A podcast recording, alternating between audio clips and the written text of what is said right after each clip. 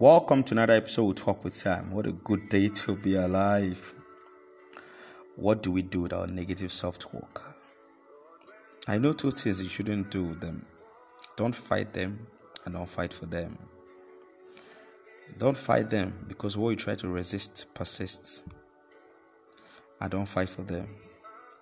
Because when you fight for them, you're trying to reaffirm your limitations.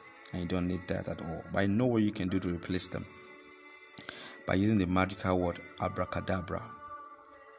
The word abracadabra was derived from Aramaic phrase, which states, I create as I speak, while the Hebrew translated it into, it came to pass as it was spoken. Word is indeed powerful. Change your word today and change your life. So let's enjoy today. Abracadabra.